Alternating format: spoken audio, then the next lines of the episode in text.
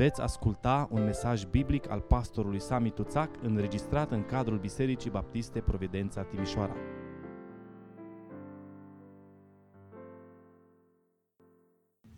Dumnezeu este Cel care rămâne, chiar dacă toate trec, dar în același timp și cuvântul lui Dumnezeu rămâne. La pagina 903 vom citi din cartea prorocului Habacuc, de la capitolul 3, primele două versete și apoi de la versetul 16 la versetul 19. Rugăciunea prorocului Habacuc, de cântat în felul cântecelor de jale. Când am auzit, Doamne, ce ai vestit, m-am îngrozit. Însuflețește-ți lucrarea în cursul anilor, Doamne. Fă-te cunoscut în trecerea anilor, dar în mânia ta aduți aminte de îndurările tale.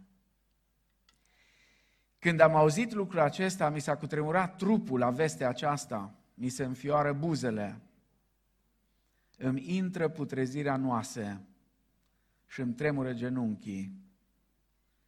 Căci aș putea oare aștepta în tăcere ziua necazului, ziua când asupritorul va merge împotriva poporului? Căci chiar dacă smochinul nu va înflori, vița nu va da niciun rod, rodul măslinului va lipsi și câmpiile nu vor da hrană, oile vor pieri din staule și nu vor mai fi boi în grajduri, eu tot mă voi bucura în Domnul. Mă voi bucura în Dumnezeul mântuirii mele. Domnul Dumnezeu este tăria mea. El îmi face picioarele ca ale cerbilor și mă face să merg pe înălțimile mele, către mai marile cântăreților de cântat cu instrumente cu coarde. Amin. Doamne, ne închinăm înaintea Ta în seara aceasta în această ultimă zi a acestui an ciudat într-un fel, dar plin de binecuvântări și anul acesta. Îți mulțumim, Doamne, că am văzut mâna Ta la lucru de-a lungul anului 2021 și îți mulțumim că în ciuda unor restricții și în ciuda faptului că unii din cei dragi ai noștri au plecat din lumea aceasta, Doamne, Tu ai rămas neschimbat, ai rămas lângă noi, ai rămas cu noi și îți mulțumim că în seara asta putem fi aici împreună, să îți aducem ție glorie și onoare, să ne uităm în urmă la modul minunat în care ai lucrat în viața noastră și în același timp să privim cu credință și speranță spre ceea ce urmează. Doamne, nu cunoaștem viitorul, dar mulțumim că ne-ai făcut harul, ne-ai dat harul să te cunoaștem pe Tine. Și știm, Doamne, că viitorul este în mâini sigure și noi suntem în mâini sigure. Doamne, mă rog să ne vorbește în seara aceasta, să ne ajuți, Doamne, să înțelegem esența fericirii, esența a ceea ce înseamnă să fii împlinit. Ajută-ne, Doamne, ca trăind în mijlocul acestei lumi nefericite, să arătăm că suntem cu adevărat oameni împliniți în Tine. Fie lăudat și binecuvântat numele Tău în veci de veci. Amin. Vă rog să luați loc.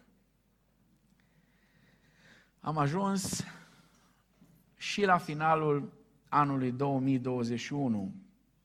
Spunea cineva cu câțiva ani în urmă că de o vreme parcă uh, îngerul sau eu știu care e de servici la mașina timpului, parcă dă un pic mai repede de la manivela aia și parcă trec ani așa de repede.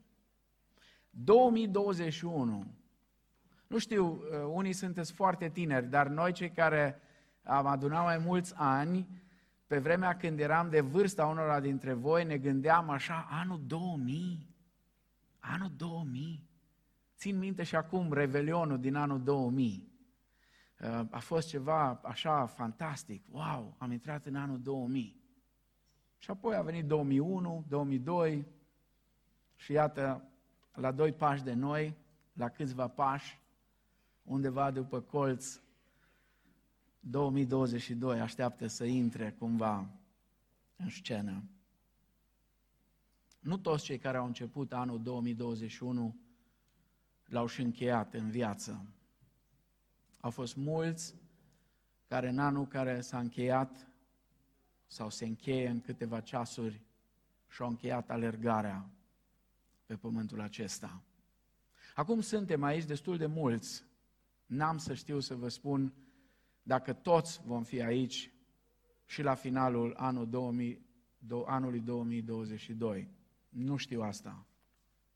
Un lucru știu însă că Dumnezeu, în suveranitatea Lui, întotdeauna face lucrurile bune și corecte și drepte pentru copiii Lui. Întotdeauna este plin de bunătate și El este suveran.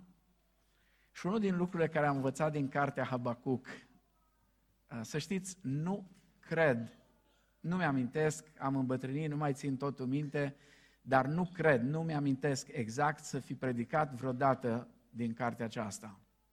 Poate că așa, în felul sloganistic, cum avem noi obiceiul să uh, scoatem câte un verset, două care ne plac, mai ales asta cu chiar dacă smochinul, ce frumos e să-l reciți și ce greu este să-l trăiești.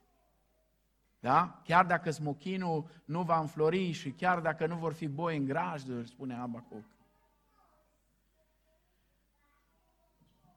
Una din cele mai importante întrebări a existenței umane este aceasta. Ce este fericirea? Am intitulat mesajul din seara asta și nu va fi un mesaj ușor, pentru că vă gândesc că sunteți destul de odihniți pentru o seară de Revelion ca să puteți duce un mesaj ca ăsta, care nu-i deloc ușor. Am stat mult și m-am uitat în cartea asta și au fost așa de multe lucruri care le-am învățat și unul care începusem să-l spun și nu l-am terminat, este că Habacuc a învățat ceva, că Dumnezeu intervine întotdeauna când vrea El, nu când vreau eu, nu când vrem noi, nu când vrea Habacuc, proroc, prorocul Domnului, ci pur și simplu când vrea Dumnezeu și mai face Dumnezeu ceva. Cum vrea El, când vrea, cum vrea și cu cine vrea.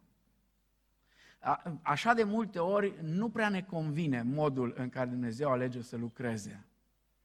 Dar ăsta e felul lui. Și când citești cartea Habacuc, îți dai seama că Dumnezeu este Dumnezeu. Exact cum a zis Luther, lasă-L pe Dumnezeu să fie Dumnezeu. Fericiți într-o vreme a nefericirii. Sunt așa de mulți oameni nefericiți în vremea asta. Știți că în fiecare an se fac, sau la doi ani, se fac uh, uh, un fel de cercetări despre cât de fericiți, despre gradul de fericire al oamenilor. Uh, nu stăm foarte bine, dar nu stăm nici foarte rău. Uh, în anul 2021, românii sunt pe locul 46 din 146 sau 149 de țări care au participat la această cercetare. Un lucru, așa sper să nu mă audă nimeni, suntem înaintea ungurilor și a grecilor, cu toate insulele lor frumoase, cu totul, tot, sunt mai nefericiți decât noi. Știți ce am rămas surprins? Din 10 țări, primele 10, unde oamenii declară că sunt cei mai fericiți, 9 sunt în Europa. 9 sunt în Europa. Și una este Noua Zeelandă. Asta nu știu unde sunt, în Oceania sau unde socotiți. Undeva pe acolo. Că dacă zici că sunt în Australia, se suferă pe tine. Că sunt separate lucrurile. Am rămas surprins să văd că din aceste 10, 7 țări sunt protestante. 7 sunt protestante. Una este cam 50-50, catolici și protestanți și două sunt catolice.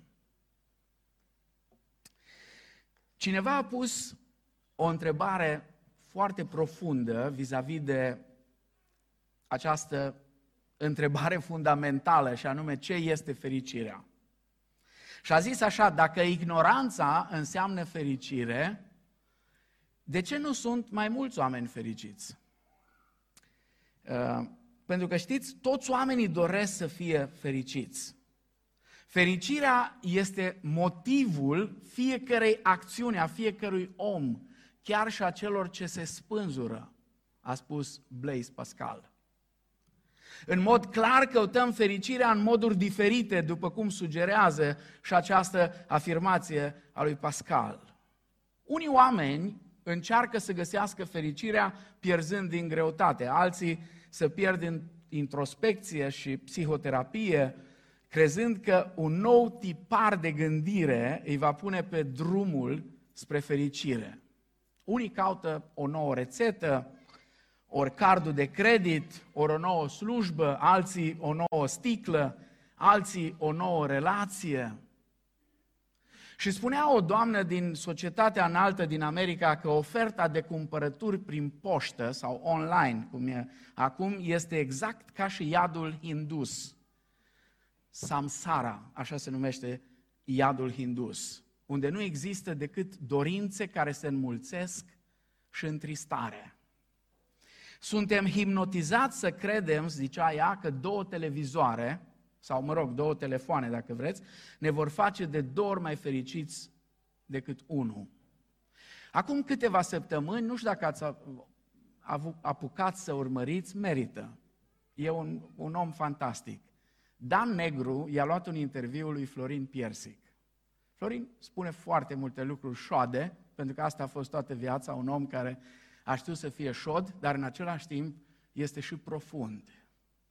Și îi spunea lui Dan Negru, știi ceva, Dane, cu banii poți să cumperi un ceas, chiar și un ceas de aur, dar nu poți să cumperi timpul. Și unul din lucrurile cele mai faine care le-a zis Florin, zice, cu banii poți să cumperi un câine, dar nu poți să-l faci să dea din coadă. Înțelegeți? Hai să vă mai spun ceva. Pe mine m-au surprins lucrurile astea. Cercetătorii spun că există vreo două vârfuri ale fericirii de-a lungul vieții. Și foarte interesant că unul este aproximativ la vârsta de 16-17 ani, așa că dacă aveți în casă adolescenți, înțelegeți e vârful. Celălalt, culmea, este undeva la 70 de ani. Ehm, de la 18 ani ehm, încep să, încep să scadă satisfacția asta de fericire. Urcă un pic până pe la, ehm, așa, de la 20 de ani până la 30 de ani și pe urmă iar o ia în jos. Și ajunge jos de tot undeva pe la 40-45 de ani. Dacă vă aflați acolo, e interesant. Să știți că pe la 50 începe iară să crească. Și crește, crește până la 70, tot crește. Și la 70 iar o ia în jos. O concluzie a unui studiu britanic spunea că o bună sănătate și o relație stabilă, e vorba de o relație de căsătorie stabilă, sunt principalii factori de fericire și satisfacție. Și tot ei spuneau, banii nu înseamnă totul în viață. Contează totuși cât de puțin pe acolo. Știți, uneori suntem așa de ipocriți și tot îi dăm că banii n-aduc fericire. Sigur că nu, numai numărul lor. Dar de ce, mă rog, umblăm atunci așa de mult după ei dacă n-aduc fericirea? Uh, niciodată Scriptura n-a spus că banii sunt rădăcina tuturor relor, ci iubirea de bani. Ceva foarte important pentru bărbați, ca să ne ajute să ne înțelegem uneori soțiile. Femeile au o mai mare satisfacție pentru viața pe care o trăiesc comparativ cu bărbații. Și cu toate astea, spun totuși că există mai multe momente de anxietate în viața lor. Asta face parte din psihologia femeii. De aia uneori unii psihologi care s-au apucat să studieze comportamentul femeii, după ce au studiat 20 de ani, Gustav Jung 20 de ani a studiat comportamentul, a scris în definitiv ce vor femeile. Bărbații trebuie să fie foarte atenți la asta, pentru că deși sunt fericite, s-ar putea să aibă unele momente de anxietate, spun cercetările acestea. Este clar că numărul de știu eu, televizoare, telefoane, prieteni diferiți sau obiceiuri mai bune. Spunea Cristi la început despre aceste rezoluții de început de an.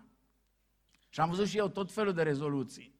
Și am văzut tot felul, uh, acum câteva zile un pastor a pus așa o schiță foarte faină, știi? Foarte faină, a pus-o pe Facebook, mi-a plăcut-o. Astăzi, alt pastor i-a luat-o și a pus-o la el, dar n-a spus cine.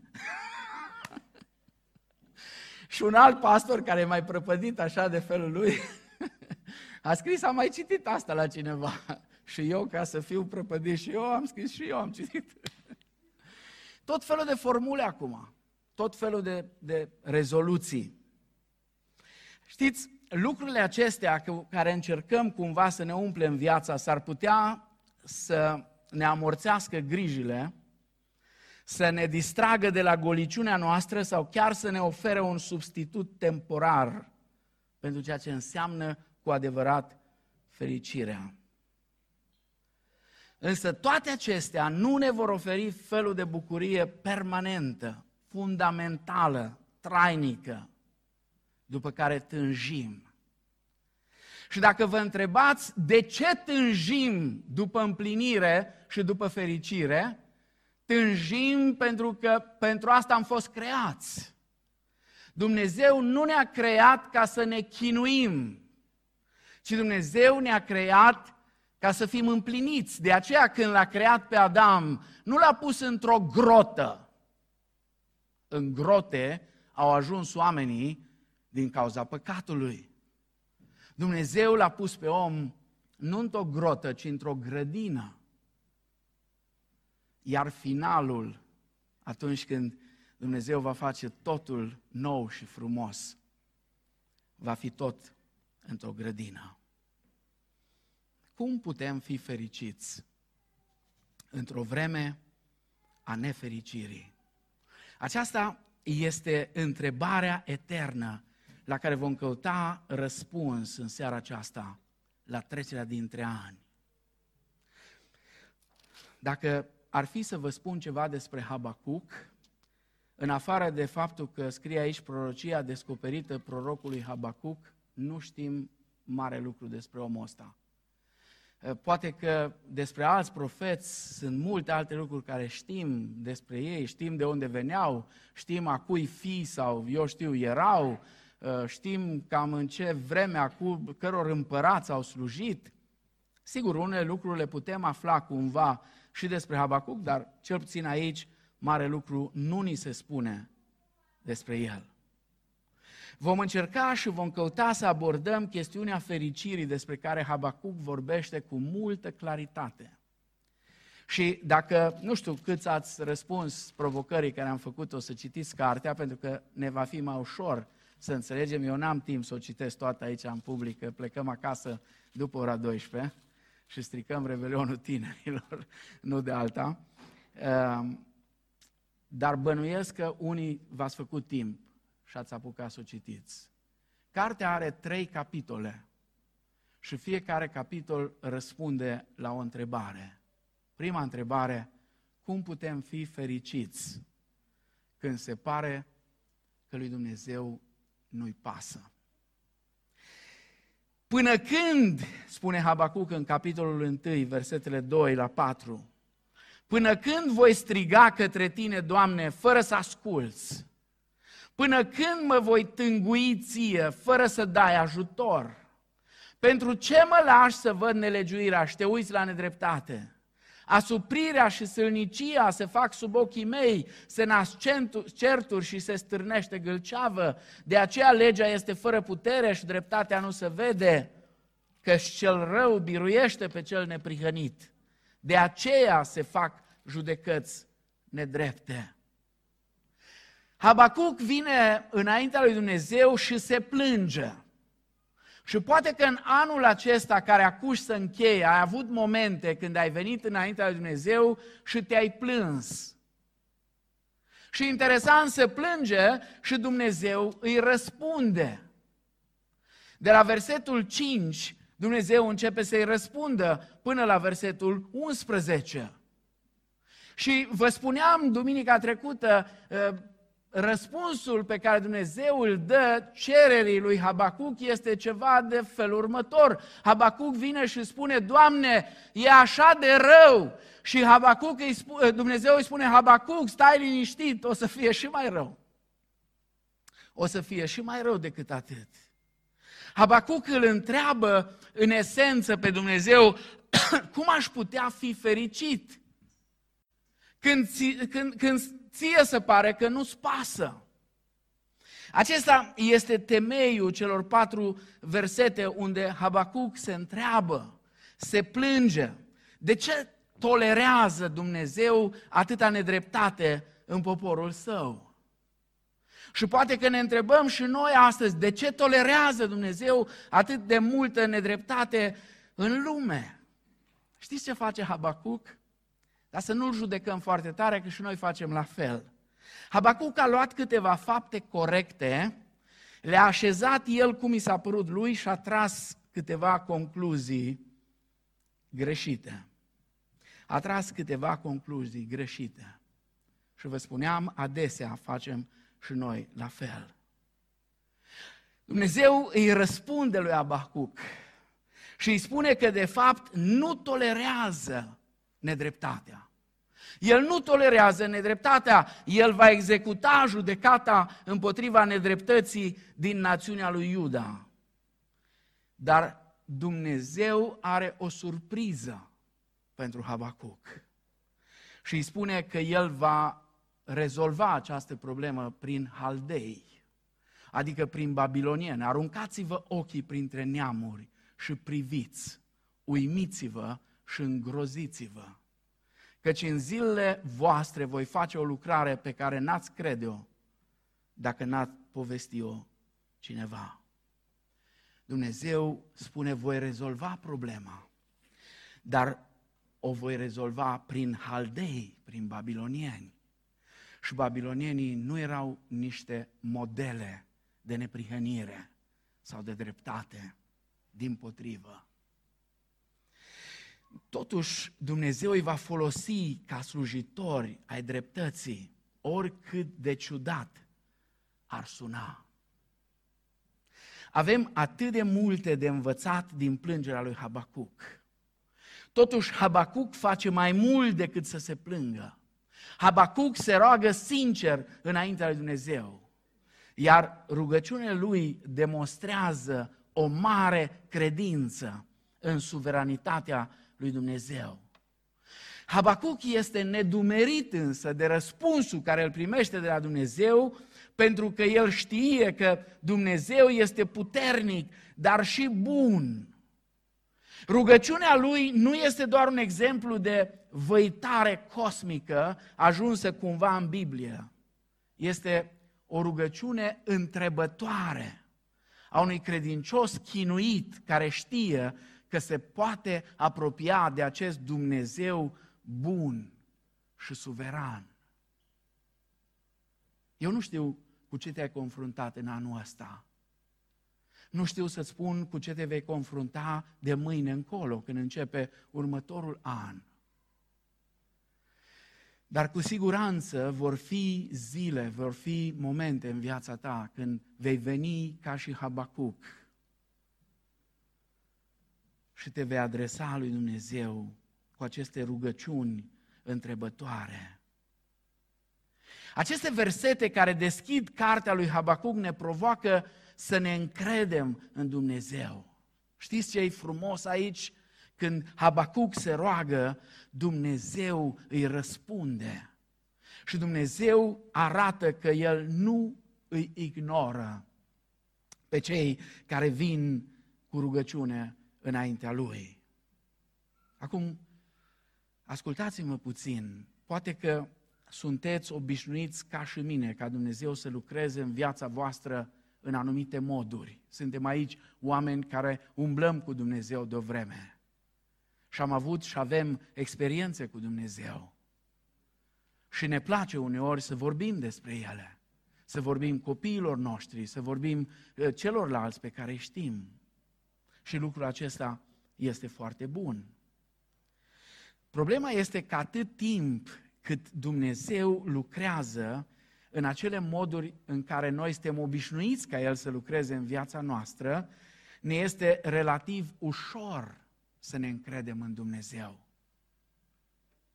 Însă în momentul în care procedura normală se schimbă, poate că răspunsurile la rugăciune nu mai sunt cum erau.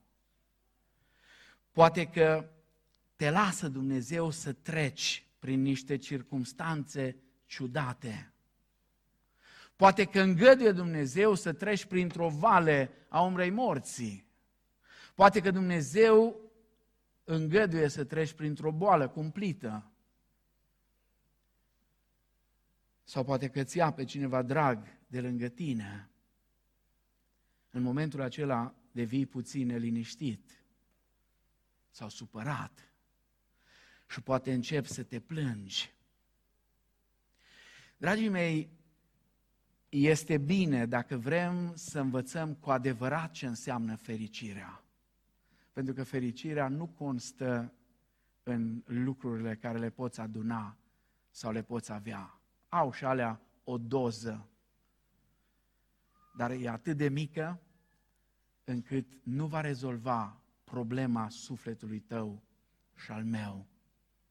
Trebuie să învățăm din experiența lui Habacuc, trebuie să învățăm din experiența lui Iov, trebuie să învățăm din experiența lui Pavel cu țepușul acela care stătea în coasta lui. De trei ori, de trei ori, spune Pavel, de trei ori am zis, Doamne, scoate-l de acolo, eliberează-mă, rezolvă problema.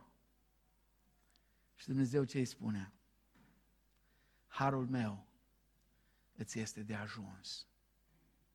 Harul meu îți este de ajuns. Uneori Dumnezeu folosește moduri diferite pentru a-și aduce la îndeplinire scopurile. Și asta pentru că El vrea ca noi să-L cunoaștem pe El mai bine.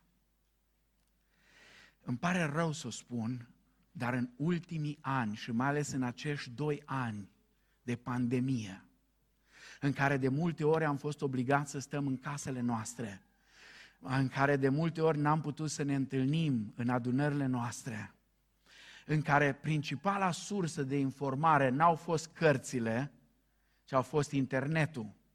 Unde acolo pe internet toți sunt specialiști, toți sunt doctori în teologie, toți sunt doctori în medicină, toți sunt doctori în tot ce vrei. Și din păcate am început să avem o abordare sloganizată și despre Evanghelie și despre Dumnezeu și am început să ne-L închipuim pe Dumnezeu așa cum ne-L descrie fratele cu tare și cu tare și cu tare care are interesul lui să-L descrie așa. Dragii mei, dacă vrem să înțelegem cu adevărat ce înseamnă fericirea și împlinirea, este timpul să căutăm să-L cunoaștem pe Dumnezeu așa cum este El și cum se descoperă El în Sfânta Scriptură. Amin? Da, Dumnezeu e bun, e drept, e puternic, dar bunătatea Lui nu se exprimă întotdeauna așa cum ne place nouă. Dumnezeu folosește uneori moduri diferite ca să-și ducă la îndeplinire scopurile Lui. Să ne asigurăm că înțelegem tot mai bine ce spune Biblia despre Dumnezeu. Pentru că atunci vom descoperi mai mult din fericirea și bucuria pentru care am fost creați. Acea bucurie și acea fericire care rămâne, care nu depinde nici de alții, nici de vreme, nici de pandemie, nici de conturile din bancă, ci de relația care noi avem cu Dumnezeu. Iar această relație cu Dumnezeu ne-o putem dezvolta numai în Scriptură. De aia am venit din nou cu provocarea ca în anul 2022 să citim din nou Scriptura împreună să o luăm de mâine, conform programului care deja l-am trimis și o să auzim la final că putem să-l avem și printat, o să ni se spună pe unde, cum. Haideți să căutăm să-L cunoaștem pe Dumnezeu din Scriptură, nu din slogane, nu din sloganele unora sau altora, ci din Scriptură. Pentru că alea trec, Scriptura rămâne. Am primit, cred că, al altă ieri sau când, un mesaj sau două de la Indra. Știți că a luat foc casa Corinei și Corina m-a sunat și uh, mi-a spus să mulțumesc Bisericii Providența pentru sprijin, pentru ajutor și celor care v-ați dus acolo să ajutați și celor care ați dăruit. Dar știți, a fost ceva ciudat care s-a întâmplat, interesant. Ați văzut din poze tot scrumul ăla și tot ce a fost sus acolo în mansardă, tot a ars. Mai puțin o Biblie a bunicului Corinei care era acolo. S-a fumat un pic. Asta așa ca să rămână de aducere aminte, dar rămas întreagă. Și când uh, am văzut că era un video, când am s-a dat coperta, așa un, un sentiment am avut pentru că la un moment dat au fost tipărite niște Biblii de societatea britanică cu un semănător pe ele. Era Biblia exact aceeași, uh, nu traducere, că e traducerea Cornilescu, dar același lot de Biblii din care era și Biblia tatălui meu. Cuvântul lui Dumnezeu rămâne în viac, spune Domnul Isus. Dar interesant că Dumnezeu știe să-și păstreze cuvântul lui chiar și în forme din acestea care ne pun pe gânduri. De aceea vă rog din suflet, dacă vreți să-L cunoașteți cu adevărat pe Dumnezeu, care vă poate umple inimile și viețile și familiile și umblarea cu El de împlinire și de fericire. Haideți să punem mâna pe Scriptură la modul serios și să o citim și să căutăm să medităm la ea, să ne însușim, să o memorăm chiar. Nu se știe niciodată când avem nevoie de ea să fie aici, în mintea noastră. A doua întrebare, cum putem fi fericiți când Dumnezeu ne poartă de grijă într-un mod ciudat? Haideți să ne întoarcem puțin la șocul pe care l-a simțit Habacuc când Dumnezeu i-a spus cum se va ocupa de necredincioșia lui Iuda. Răspunsul lui Dumnezeu l-a lăsat pe Habacuc mai încurcat decât atunci când s-a pus pe genunchi să se roage. Dacă prima întrebare a fost cum putem fi fericiți când se pare că lui Dumnezeu nu-i pasă, a doua întrebare este cum putem fi fericiți când purtarea de grijă a lui Dumnezeu pare atât de ciudată. În cele din urmă, Dumnezeu spune că va șterge nedreptatea. Dar alege pentru asta cel mai nedrept popor. Vă dați seama? Dumnezeu spune, voi rezolva problema nedreptății care este în poporul lui Iuda. Și pentru asta îi alege pe babilonieni. Ce sens are asta? Ce sens? Și Habacuc se întreabă, Doamne, nu ești Tu din veșnicie Dumnezeul meu, Sfântul meu? Doamne, nu ești Tu Sfântul meu? tu ai ridicat pe poporul acesta ca să-ți împlinești judecățile tale, Tu, stânca mea, l-ai ridicat ca să le dai prin el pedepsele tale? Ochii tăi sunt așa de curați că nu poți să vadă răul și nu poți să privești nelegiuirea, cum ai putea privi tu pe cei mișei și să taci când cel rău mănâncă pe cel neprihănit? Și apoi spune în capitolul 2 cu versetul 1, m-am dus la locul meu de strajă și stam pe turn ca să veghez și să văd ce are să-mi spună Domnul și ce îmi va răspunde la plângerea mea. Și în mila lui nespus de mare, Dumnezeu îi răspunde lui Habacuc încă o dată. Domnul mi-a răspuns și a zis, Habacuc, capitolul 2, cu versetul 2, scrie prorocia și sapă pe table ca să se poată citi ușor. Dacă ar fi să rezumăm întregul dialog de până acum, Habacuc zice, Doamne, de ce nu-ți pasă? De ce nu faci ceva? Și Dumnezeu îi răspunde, îmi pasă și voi face. Îi voi trimite pe babilonieni. Și Habacuc când aude zice, pe babilonieni? Pe babilonieni, Doamne, păi ăștia sunt mai răi decât suntem noi. De ce ar folosi un Dumnezeu sfânt astfel de instrumente rele? Și Dumnezeu îi spune, știu cum sunt babilonienii. Știu că sunt răi, știu că sunt nedrepți, știu că sunt mai prăpădiți decât voi. Dar după ce îi voi folosi pentru a-mi judeca poporul, îi voi judeca și pe ei. Vă spuneam și acum vreau să o repet ca să reținem. Dumnezeu îi spune lui Habacuc că judecata sa va veni la timpul stabilit de el, nu de altcineva. Este o prorocie a cărei vreme este hotărâtă. Și apoi mai spune ceva în furtuni. În furtuni, spune în versetul 4, cel neprihănit va trăi prin credința lui. Amin? În furtuni, cei care sunt neprihăniți, cei care au credință, vor rămâne în picioare. Ce putem noi învăța din aceste două capitole? Că Dumnezeu folosește mijloace surprinzătoare pentru noi, pentru a-și împlini scopurile. Dumnezeul nostru acționează cu siguranță în moduri misterioase. Ce avem noi de făcut? Spune, Domnul însă este în templul lui cel sfânt. Habacuc 2 cu 20. Tot pământul să tacă înaintea lui.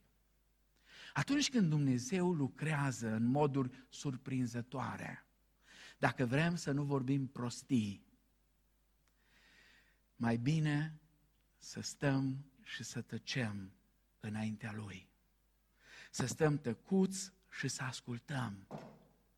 Pentru că avem să învățăm din fiecare lucrare pe care Dumnezeu o face, avem să învățăm ceva despre El. Deoarece e posibil să nu putem afla altfel.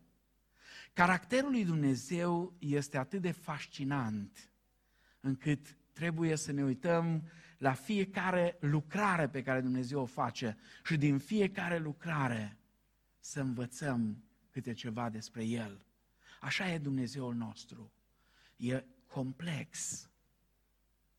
Mă uit câteodată așa la noi, la mine, la tine, la mulți, când ne trezim că dintr-o dată suntem teologi și vorbim despre Dumnezeu și ne dăm cu părerea. Spunea John MacArthur, câteodată am impresia că Dumnezeu despre care vorbești e Dumnezeu care ți l-ai făurit tu în mintea ta. Pentru că Dumnezeu cel adevărat nu o să stea niciodată pe scaun și tu, Sami, tu țac sau eu știu cine ai fi, te iei și începi să-L judeci pe Dumnezeu. Dumnezeu cel adevărat te pune El pe tine pe scaun de judecată și începe să te întrebe uneori e bine să tăceam. Pentru că nu putem trăi cu încredere, cu optimism, cu speranță și cu bucurie dacă nu înțelegem că Dumnezeu se angajeze, se angajează să transforme chiar și circumstanțele noastre cele mai teribile, cele mai babiloniene dintre toate. Dumnezeu se angajează să le transforme în bine pentru noi. Deschideți, vă rog, Scriptura, dacă o aveți la îndemână, la Romani, capitolul 8. Deci ce vom zice noi, versetul 31? Ce vom zice noi în fața tuturor acestor lucruri? Dacă Dumnezeu este pentru noi, cine va fi împotriva noastră? El care n-a cruțat nici chiar pe Fiul Său, ci l-a dat pentru noi toți, cum nu ne va da fără plată împreună cu El toate lucrurile? Cine va ridica pâră împotriva aleșilor lui Dumnezeu? Dumnezeu este acela care îi socotește neprihăniți. Cine va osândi? Hristos a murit, ba mai mult, El a și înviat, stă la dreapta lui Dumnezeu și mijlocește pentru noi. Cine ne va despărți pe noi de dragostea lui Hristos? Necazul sau strâmtorarea, sau prigonirea, sau foametea, sau lipsa de îmbrăcăminte, sau primejdea, sau sabia? Totuși, în toate aceste lucruri, noi suntem mai mult decât biruitori prin acela care ne-a iubit. Mai mult decât biruitori. Copiii ar înțelege mai bine că ei sunt amatori de super biruitori. Cine sunt adevărații super biruitori? Adevărații super biruitori sunt aceia care și-au pus încrederea în Hristos pentru toată veșnicia.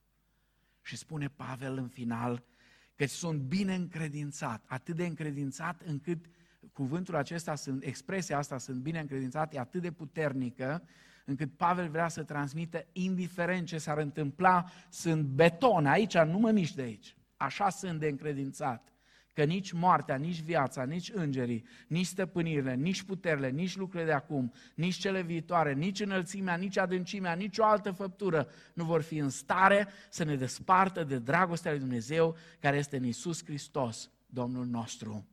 Amin. Dragii mei, uneori suntem descurajați. Și poate că în anul care se încheie ai avut perioade de îngrijorare. Dar ca și copil al lui Dumnezeu, tu și cu mine, noi, cei care suntem copiii Lui, nu avem motive să fim în totalitate descurajați. Da, putem fi uneori descurajați. Da, putem fi în anumite aspecte, dar nu avem motive să fim în totalitate descurajați. Ca și copii al lui Dumnezeu, indiferent ce va veni peste noi, spune și Pavel, și vedem asta și din cartea lui Habacuc. Vom supraviețui oricărui necaz, pentru că noi suntem un popor care și-a găsit fericirea în Domnul și ne-am pus pentru totdeauna nădejdea în El. Și ultima întrebare, cum putem fi fericiți în orice circumstanțe? Răspunsul, desigur, este unul foarte simplu.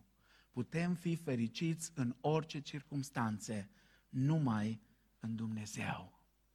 Capitolul 3 este rugăciunea lui Habacuc către Dumnezeu și se împarte în trei pasaje. E mai întâi rugăciunea lui Habacuc pentru mila lui Dumnezeu, apoi de la versetul 3 la versetul 15 este vedenia lui Habacuc despre Dumnezeu.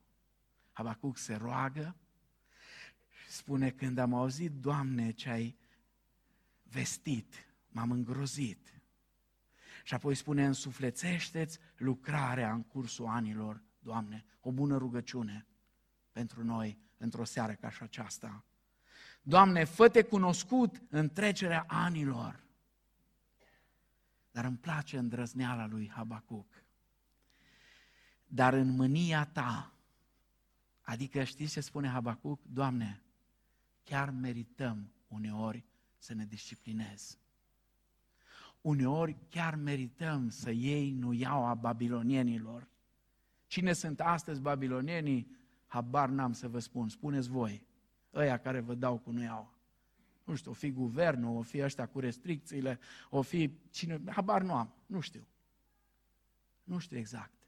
Puneți voi ăia care vă deranjează cel mai tare, pe care Dumnezeu îi folosește uneori pe post de nuia babiloneană.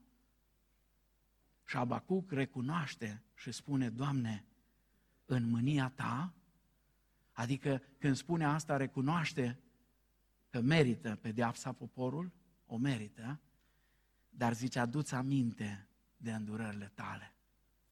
În mânia ta, disciplinează-ne, Doamne, dar dă-ne și îndurare. Amin?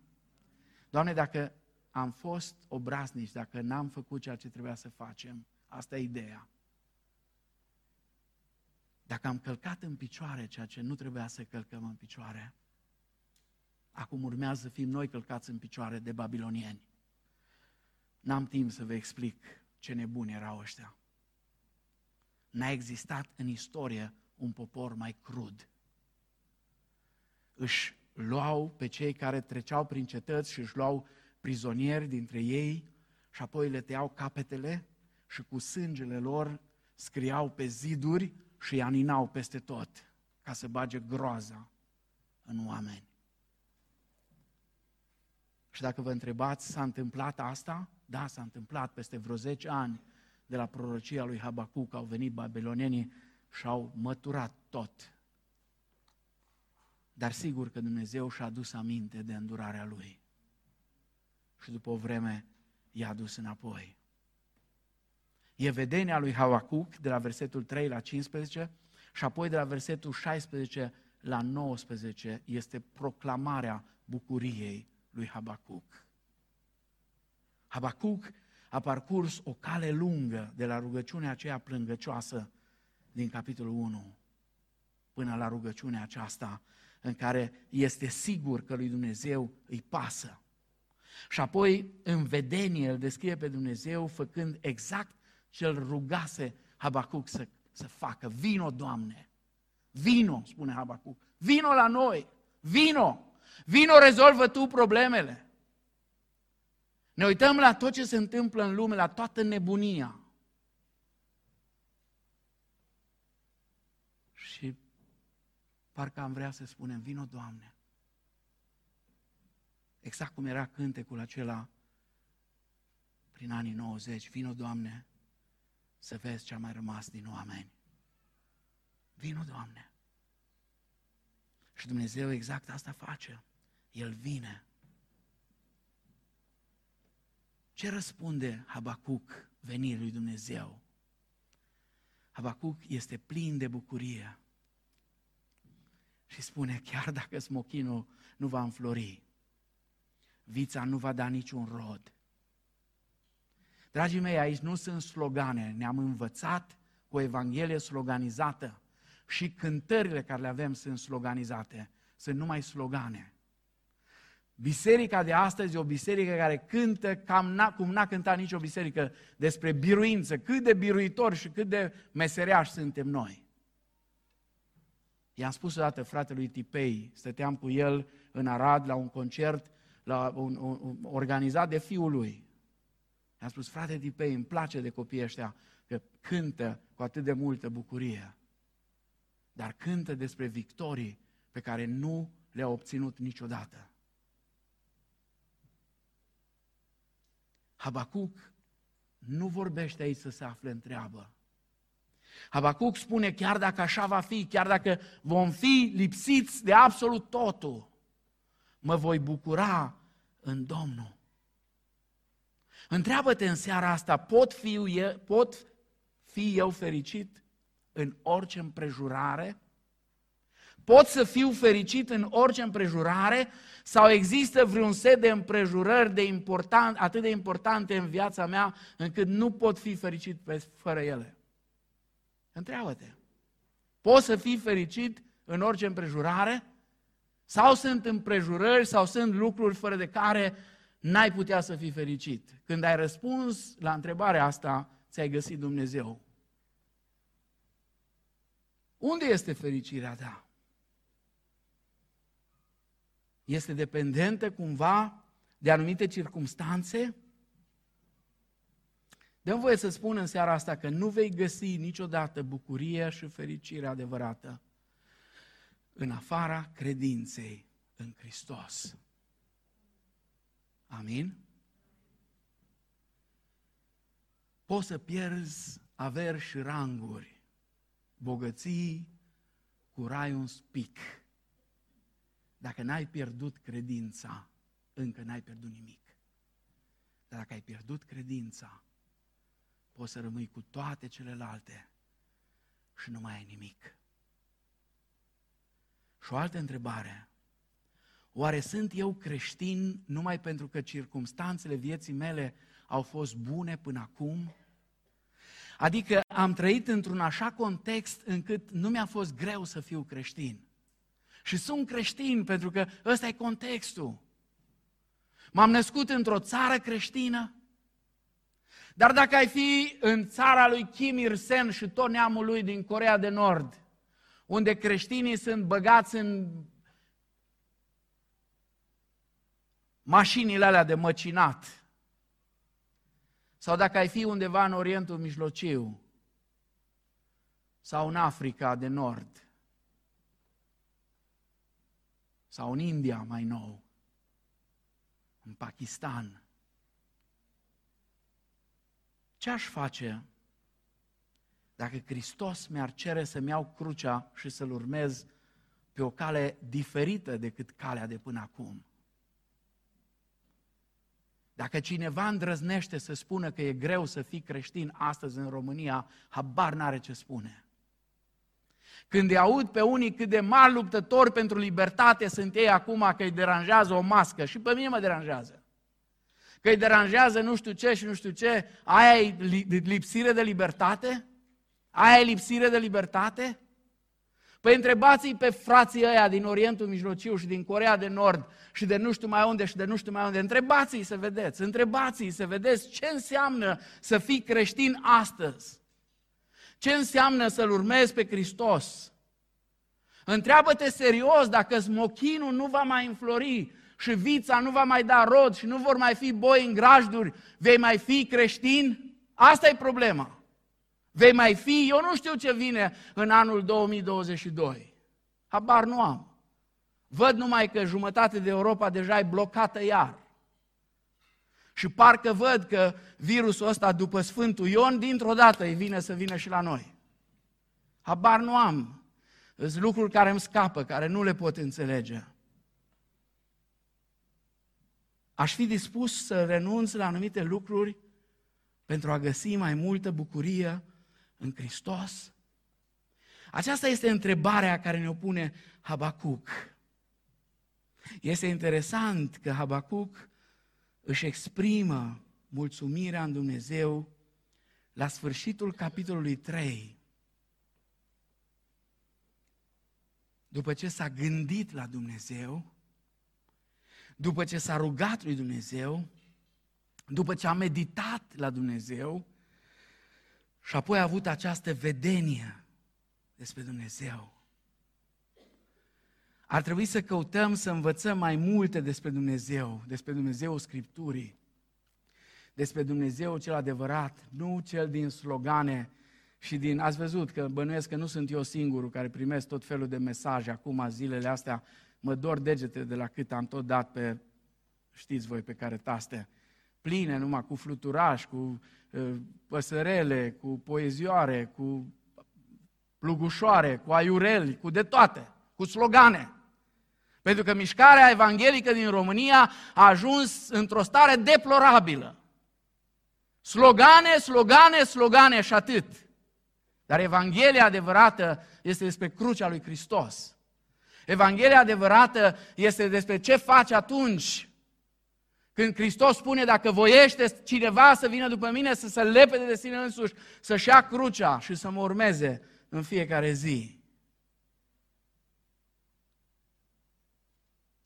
Dacă vrem să fim cu adevărat fericiți și împliniți, haideți să medităm adânc la provocările pe care Dumnezeu ni le face și la promisiunile pe care El ni le face în Hristos. Și să nu uităm, indiferent ce vine, Dumnezeul nostru este credincios legământului pe care l-am încheiat cu El. Acesta este Dumnezeu pe care suntem chemați să-L iubim. Habacuc, prin întrebarea sa sinceră, a învățat că ceea ce dorea el cel mai mult era acest Dumnezeu, de fapt. Spunea Augustin, ne faci să ne bucurăm în a ta laudă, pentru că ne-ai făcut pentru tine și inimile noastre sunt neliniștite până când își găsesc odihna în tine. Spunea un poet american, fericirea mult am căutat-o, plăceri cu drag am cumpărat. dar n-am găsit nimic. Acum văd însă că le pot găsi doar în Hristos. Nu știu dacă e pe aici cineva care a căutat așa de mult fericirea și a cumpărat plăcerea scump pentru el și pentru alții, cum spunea poetul acesta. Însă aș vrea să închei următoarea provocare, frați și surori. Haideți, pentru că noi nu știm, nu știm ce va fi de mâine încolo.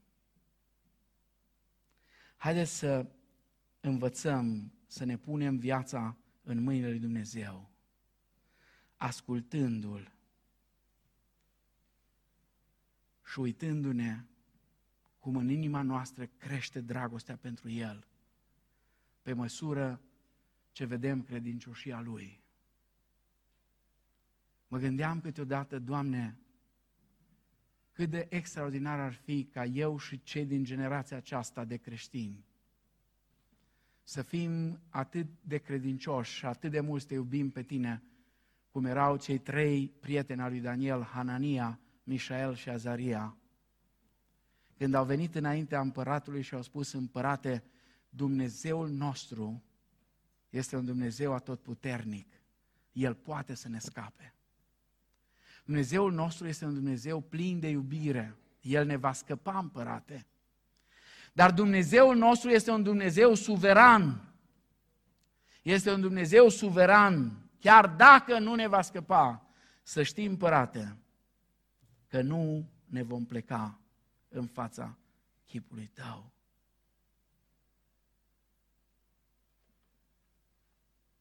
Creștinismul biblic ar trebui să ne conducă în mod necesar la o viață mai bună de această parte a mormântului.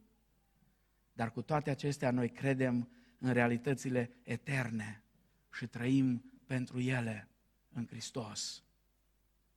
Acesta este motivul pentru care noi creștinii suntem fericiți în orice circunstanțe din această lume.